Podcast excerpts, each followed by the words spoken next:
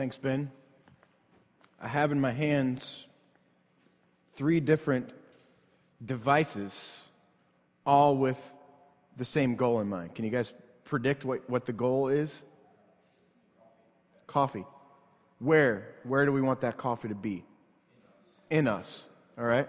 So these are three different vehicles, avenues, that are designed in different stages to get coffee inside of us. All right? This one here, by the way, the coffee that was brewed this morning, I brewed it. I don't drink coffee. I apologize. I brewed it into this, and then I poured it from here into this dispenser designed to keep it warm. And then some of you have these little styrofoam cups. So it went from here to here to here to your stomachs, right? The point is that God is trying to pour the gospel into you. The point of every breath that you take, every day that you live, every piece of everything in this world is so that the gospel could be put into you. Sometimes God uses church. You come and you sing songs and somebody teaches and God puts the gospel into you that way. Sometimes God brings really, really, really, really, really evil authority into your life and causes really, really, really, really, really evil hardship in your life to pour the gospel into you. Sometimes we like these nice styrofoam cups that keep our hands from being scalded and get the coffee into us. God doesn't always do it like that. But the point is he's trying to put the gospel into us all the time, over and over and over again. And this morning, we're going to see how God put the gospel into the lives of the Jews around the time of Nero, who was this wickedly evil emperor. And he was the end-all physical authority in this world over their lives. Yet God said to these people, this is good, and I want you to honor this guy. What Ben just said. So, if you have your Bible, open it up to 1 Peter chapter 2, and I'll put this coffee back over here in case somebody wants some later.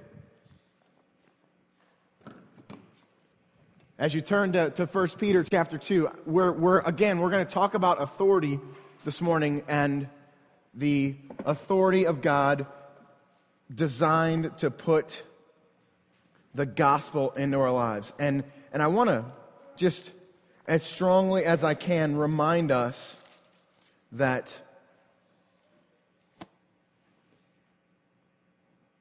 authority, good and bad, is God-placed. And he has a purpose and a reason to put it into our lives. So the whole of the book of 1 Peter is about suffering leading to greater faith. And this morning it's about authority, both good and bad, that can lead us to suffering, that can lead us to better faith, to deeper faith, to a more grace-giving faith. And since we're talking about authority today, it's important. I mentioned it just a minute ago, but I want to restate what's happening in the lives of these people. Again, Nero is their emperor. Israel, the Jewish people, the people of God, are a client state of Rome. And what that means is any authority, any power, any sort of anything that these people have to judge themselves, to govern themselves, to operate among themselves, is given to them by Rome. And if Rome decides what I gave you last week, I don't want to give you that authority anymore, they can take it like that. This is what it means to be a client state of Rome in this culture.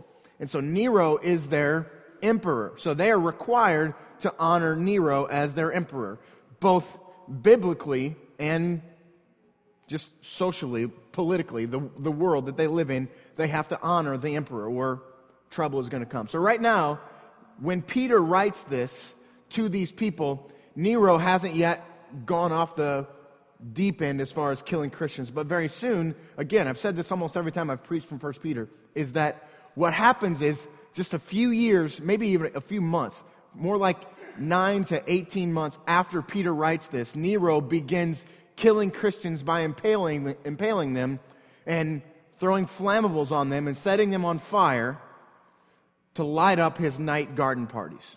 So this is the fate of people that are reading this. So as I'm back there singing and worshiping and thanking God for the message that he's placed in my heart for us this morning, I'm thinking about suffering that I've experienced, and then I'm thinking about suffering that I've seen people experience, and it's nowhere near what the people who read this were to experience. And so I don't know where you are, what sort of suffering has happened in your life. I bet you've never seen a loved one impaled and burned alive. And I bet you've never been impaled and burned alive. And more than that, at the end of the message, we're going to talk about Christ and his suffering. I'm sure that none of us have ever seen a loved one crucified. I'm sure that none of us have ever been crucified. So as we connect with sufferings, understand that your suffering is not so great that this does not apply to you. Understand that the authority that's so bad in your life is not so bad that this does not apply to you. This applies to us. And this is God's method, just like those three different, the coffee pot, the canister, and the cup, all designed to pour the gospel into our lives. And it's vital for us to see that. So more than just that, we, again, earlier in this book, Peter, the very first couple of verses, he talks about we are aliens in this world. We're strangers. We were not created to live here. Because there is sin in this world, we are all messed up. And my messed upness wears off on your messed upness and makes you more messed up. And then it's just a big cycle making us all messed up. And so the authority that's in this world is a part of this world, and therefore it's messed up. It doesn't work right. There's a rhythm that God created us to live in that was broken by sin, and now we have to operate in this world as messed up people, alongside messed up people, with our messed upness rubbing up against each other. So, bad authority, and we're all messed up. That's huge context for us as we walk through this series of verses. So, let's get to it. The big banner over this is that Peter is exclaiming over this week and what I'll talk about next week is that we are to be subject to authority. Don't make any mistakes of any kind this morning to think that for some reason you were not designed to be subject to authority. Every one of us were. And the beautiful part is that God designed that authority to be both bad and good. Not to mess with you, not to hurt you, not to make your life miserable or uncomfortable, but to put the gospel into you. And we'll see that more as we go along. Verse 13. Be subject. It means submit to authority. Be subject to authority for the Lord's sake. I want to stop just for a second, and there's so many little phrases here that we could just stop and just wrestle with for a really long time. Be subject for the Lord's sake. Whenever there's bad authority in your life, and these people were currently experiencing bad authority in their lives, but to a degree that would exponentially get worse. Peter says to them, be subject to authority for the Lord's sake. So as we subject ourselves, as we submit to authority, both good and bad, we're doing it not for the authority's sake, but for God's sake, who we'll find out in a little bit is the ultimate authority anyway. Be subject to authority for the Lord's sake. To every human institution, whether it be to the emperor as supreme or to governors sent by him to punish those who do evil and praise those who do good. For this is the will of God, that by doing good, you should put to silence the ignorance of foolish people. In short, simply put, God's plan is that your being subject to good and bad authority brings honor to God. Let that sit on your brain for a second. You being subject to authority, both good and bad, brings honor to God. If you don't believe me, it's what the text is telling us. Whatever authority that we have in our lives, being subject to it brings honor to God. And he's telling them to be subject to the emperor, which is Nero, which is this grossly evil man, wicked. and also be subject to governors. Now, these governors here in this time were most of the time Jewish people who were given their positions of authority by Rome, by the emperor. What they were sellouts. Imagine this evil Nero, evil Roman Empire who is imposing its will, making life miserable and evil. The ones that killed God, gave authority to kill God just a few months before this. These people are selling out. The emperors, or the governors, are Jewish people who are given their positions of authority by Nero. So these are your brothers and sisters who've sold out to the man in order to get something. So we are to be subject to the ones who are trying to kill us and the ones who are selling out, because it brings honor to God. Now, a few commands showing up in verses 16 through 17 for us to connect with, to allow us to move and give us really some very practical marching orders for this world. How do we do this? How do we be subject in an honorable way to authority? First, live as servants of God. Verse 16 tells us to live as servants of God. Your life is to be lived very simply. Most times in our lives, left to our own selves, without any outside influence, who are we going to serve? Self. Without outside influence, we're going to serve ourselves. So, in order for us to walk in this planet, we're going to need to live as servants of God. And as we submit to authority, we are serving God. Even bad authority. The second thing, honor everyone. He says that we are to honor everyone. Let's read those verses 16 and 17. Live as people who are free, not using your freedom as a cover up for evil, but living as servants of God. Honor everyone. Live as servants of God. Honor everyone. Love the brotherhood. Fear God. Honor the emperor. What does it mean to honor everyone? This word honor is a word that just means to fix value to something. All right? To fix value to something. Like, something doesn't have value in itself, and you see that it has value, so you affix value to that thing, and so you honor it.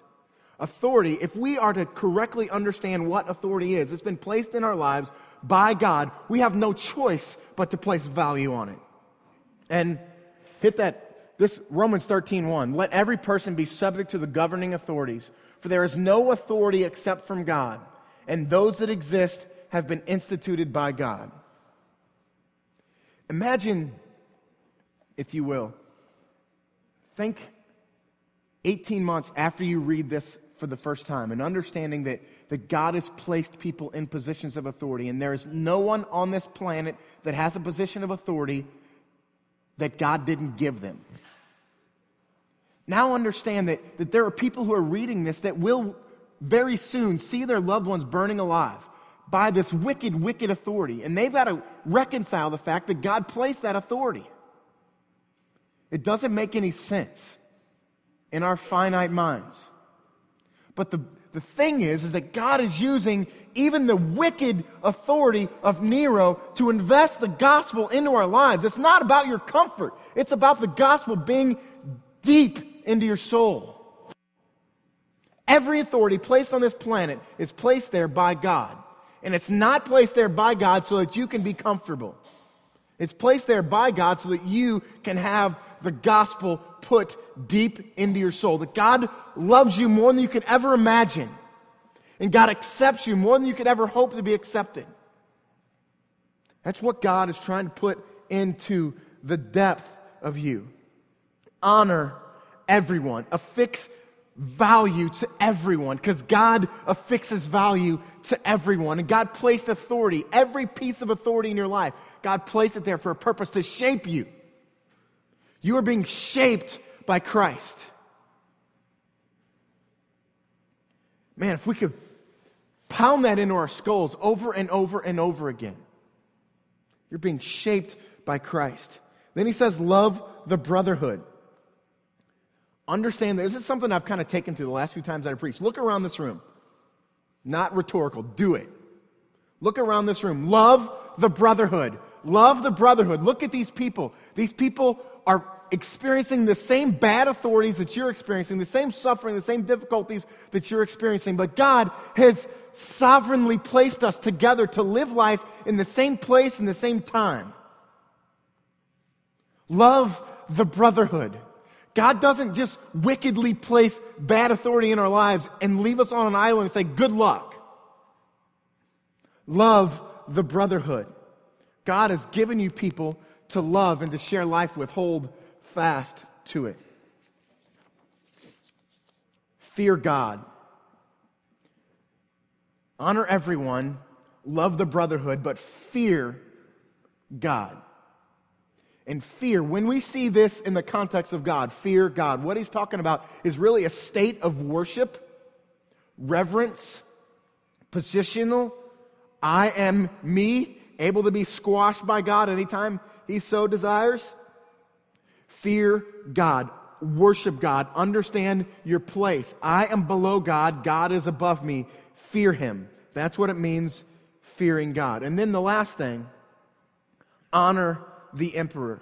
I think this is really kind of cool because he just said, like 6 words ago, honor everyone. The emperor is included in everyone. But he decides to put at the end of this, he's giving kind of, this is the way for us to honor God, to honor authority, to accept authority. The last thing he leaves us with is honor the emperor.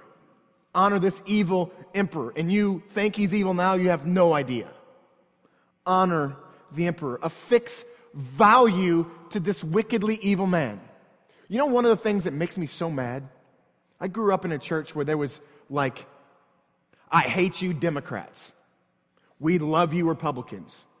And when there's a Republican in office, we're like, yes, great, hallelujah, great. When there's a Democrat in office, we're picketing, we're sending emails to our congressmen, we're saying all these things. We're listening to Fox Radio and we're looking at all these and the honor means to affix value to your authority that's been placed in your life. Maybe it's a parent who's out of control.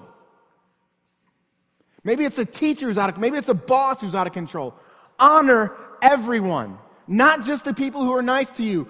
He says honor everyone, but a few words later, honor the emperor. Honor the one who is evil. Attach value to the one who is evil. No matter what you think of any politician or of any place of authority, Scripture here is commanding you to honor that authority. And the reason that he's doing it is because ultimately that brings honor to God. The second thing that being subject to authority does is that it brings endurance and character. Go to verse 18.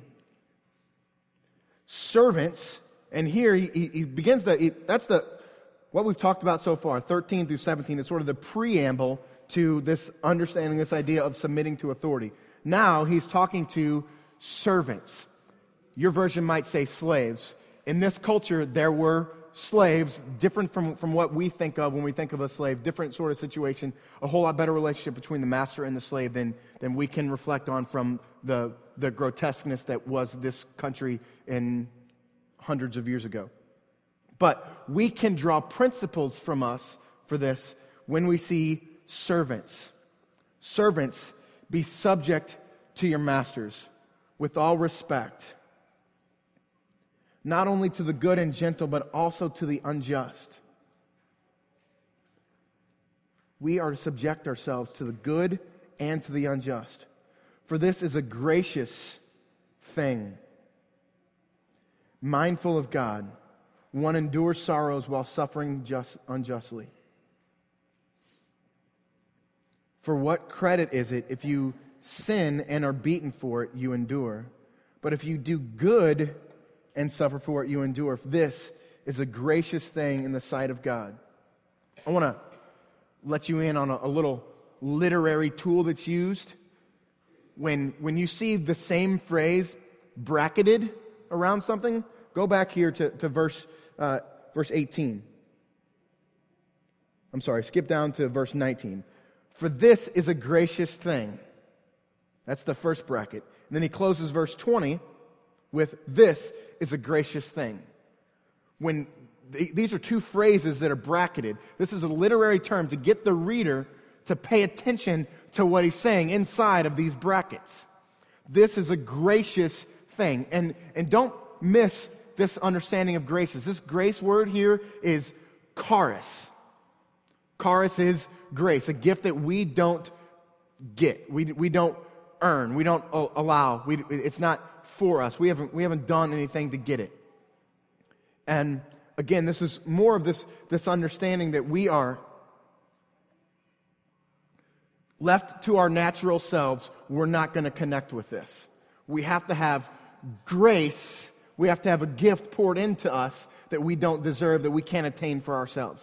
I found out this week that I've had this probably since I was like 20 years old. I've had this dream of a shower. And I'm going to get it. My house got hit by the tornado, right? And so now I found out this week that Jen went to the plumbing supply store with our contractor this week and made all the arrangements, and they were going to surprise me with it, but they've decided that I like to look forward to stuff, and so I get to look forward to it. And so what happens is I get an illustration now for this message this morning. So here's what it looks like. It's big, right? Of course. And there's a bench in the back of it, like this really nice bench that's positioned properly so that, here comes the cool part, so that there's this shower head that's like that big, that kind of, it's an arm that will like come straight down on you when you're sitting on the bench. And it's, like this hugely powerful, like water pressure. It's not, sometimes you get these big shower heads because they're big shower heads. It just kind of, it's drizzle, right? But this is like, for real. Mike's thinking Seinfeld episode. Attaboy. So then, not just that, but there are two different nozzles. I can move the water pressure. I can have it a drizzle if I want, if I just want to be kind of mellow.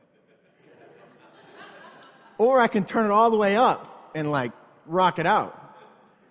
And then I have another knob that is like does the temperature, and so it can get up really hot or it can get really cold. There's value to both, but I'm not finished yet. This is the cool part. Here comes a really cool. That was cool. You're right. Wow.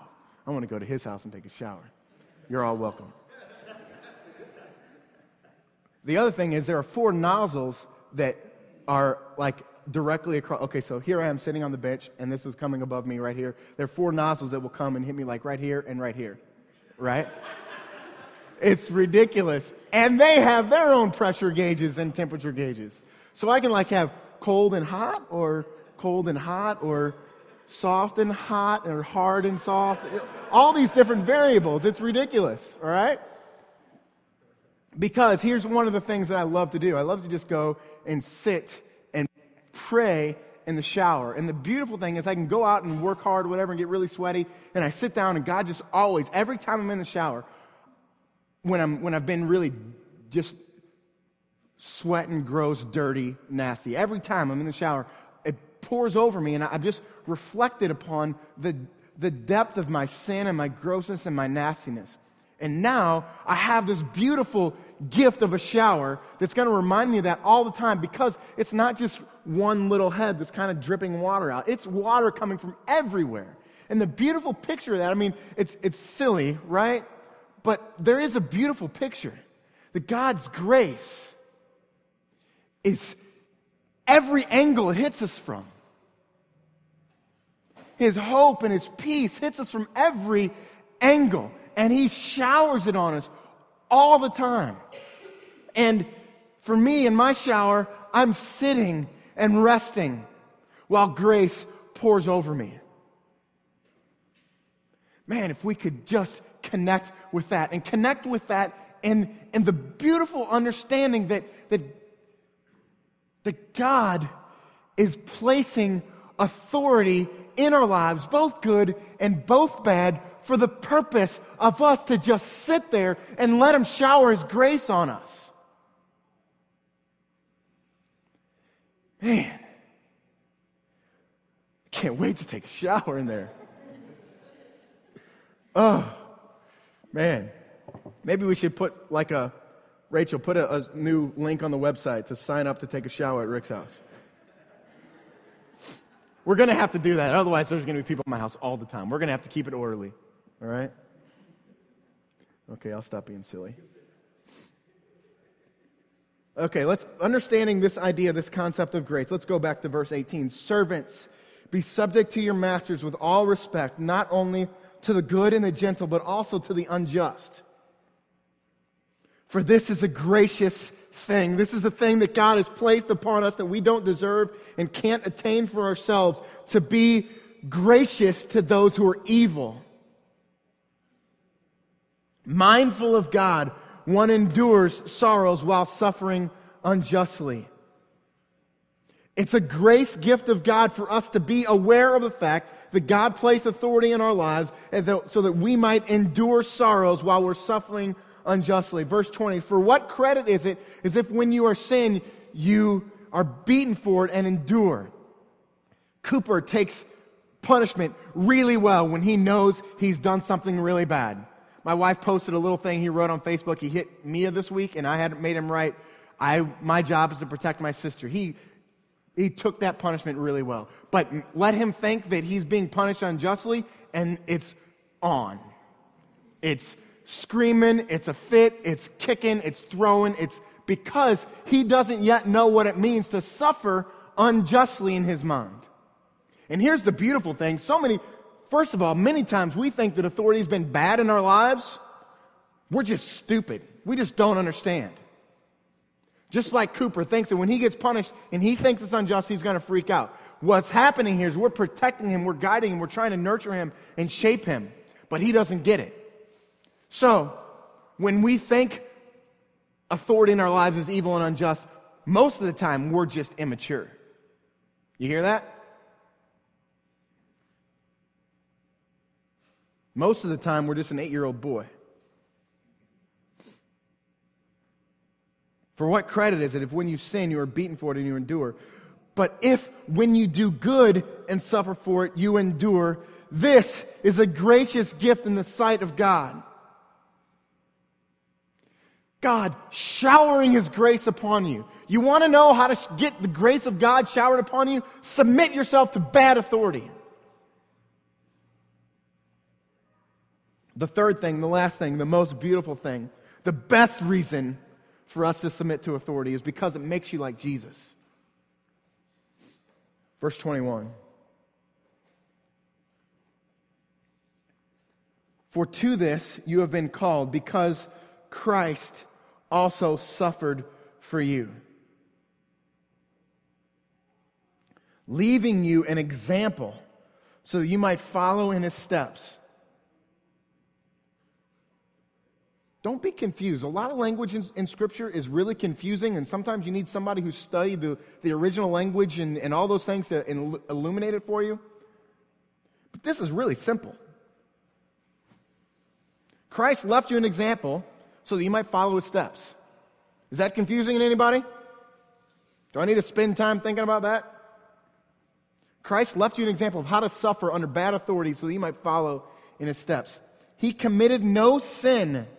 Neither was there deceit found in His mouth. How many times have I and you sat and said, I haven't done anything wrong? Okay, keep following the steps of Jesus. Good for you. That doesn't give you, it's not letting you off the hook. No deceit was found in His mouth. When He was reviled, He did not revile in return. When He suffered, He did not threaten. And this is the whole point of the book of 1 Peter, comes in this statement that he said time and time again. But, and this is Christ, us following His example when He had to suffer, when He was reviled, when He was beaten, when He was killed. He continued entrusting Himself to Him who judges justly. Continued entrusting Himself to Him who judges justly. All of this. When we subject ourselves to authority, both good and bad, God is teaching us to trust Him. in the midst of suffering and difficulty and pain? Do you believe God that He's got your best interest in mind? Do you? Because most of the time, I don't. And I've got to be pushed back to Scripture. I've got to suffer more until I finally come to the place and I quit wrestling. Okay, God.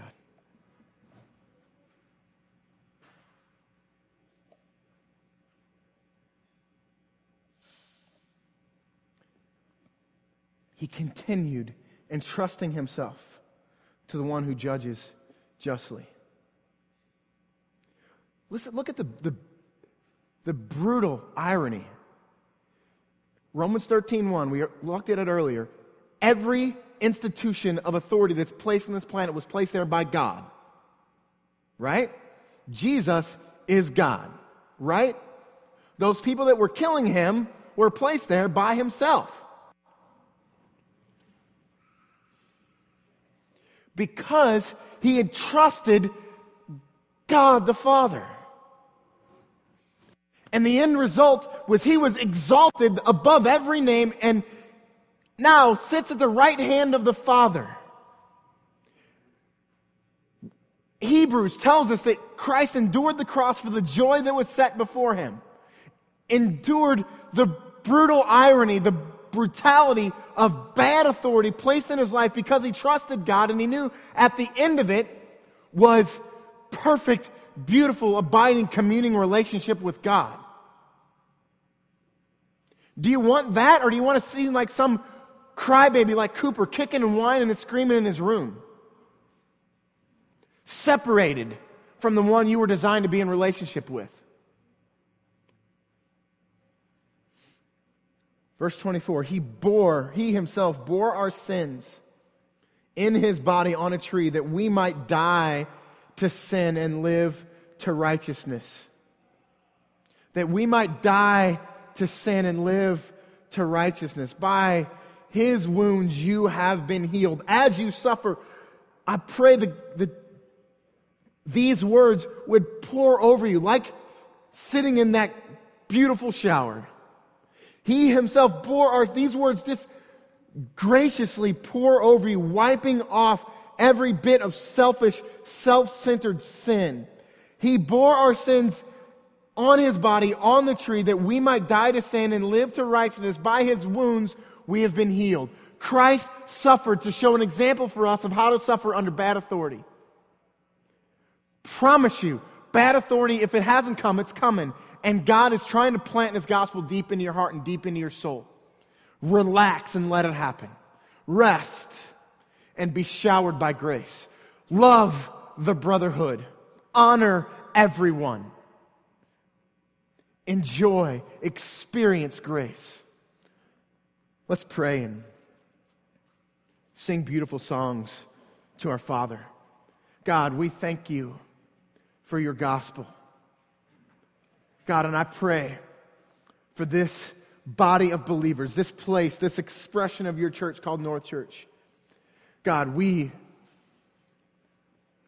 ask of you to place the gospel deep into our souls because it is of such great value, such greater value than any suffering we could ever have to endure, God. Any bad authority we could ever have to endure. God, by any means necessary, place the gospel deep into our hearts and deep into our lives. Because we want to know you. We want to know you. We want to experience the power of your salvation. We want to know and experience your sufferings. We want to share in them. At the end of it is beautiful, perfect joy, abiding, deep, contented, exuberant relationship with you. God, allow us to rest in your grace. God, shower your grace over us. Wash away our self-centeredness. Wash away our pain. Allow us to follow you and your Son is our perfect example. God, give us endurance, give us character, shape us to be like your Son. It's in Christ's perfect name.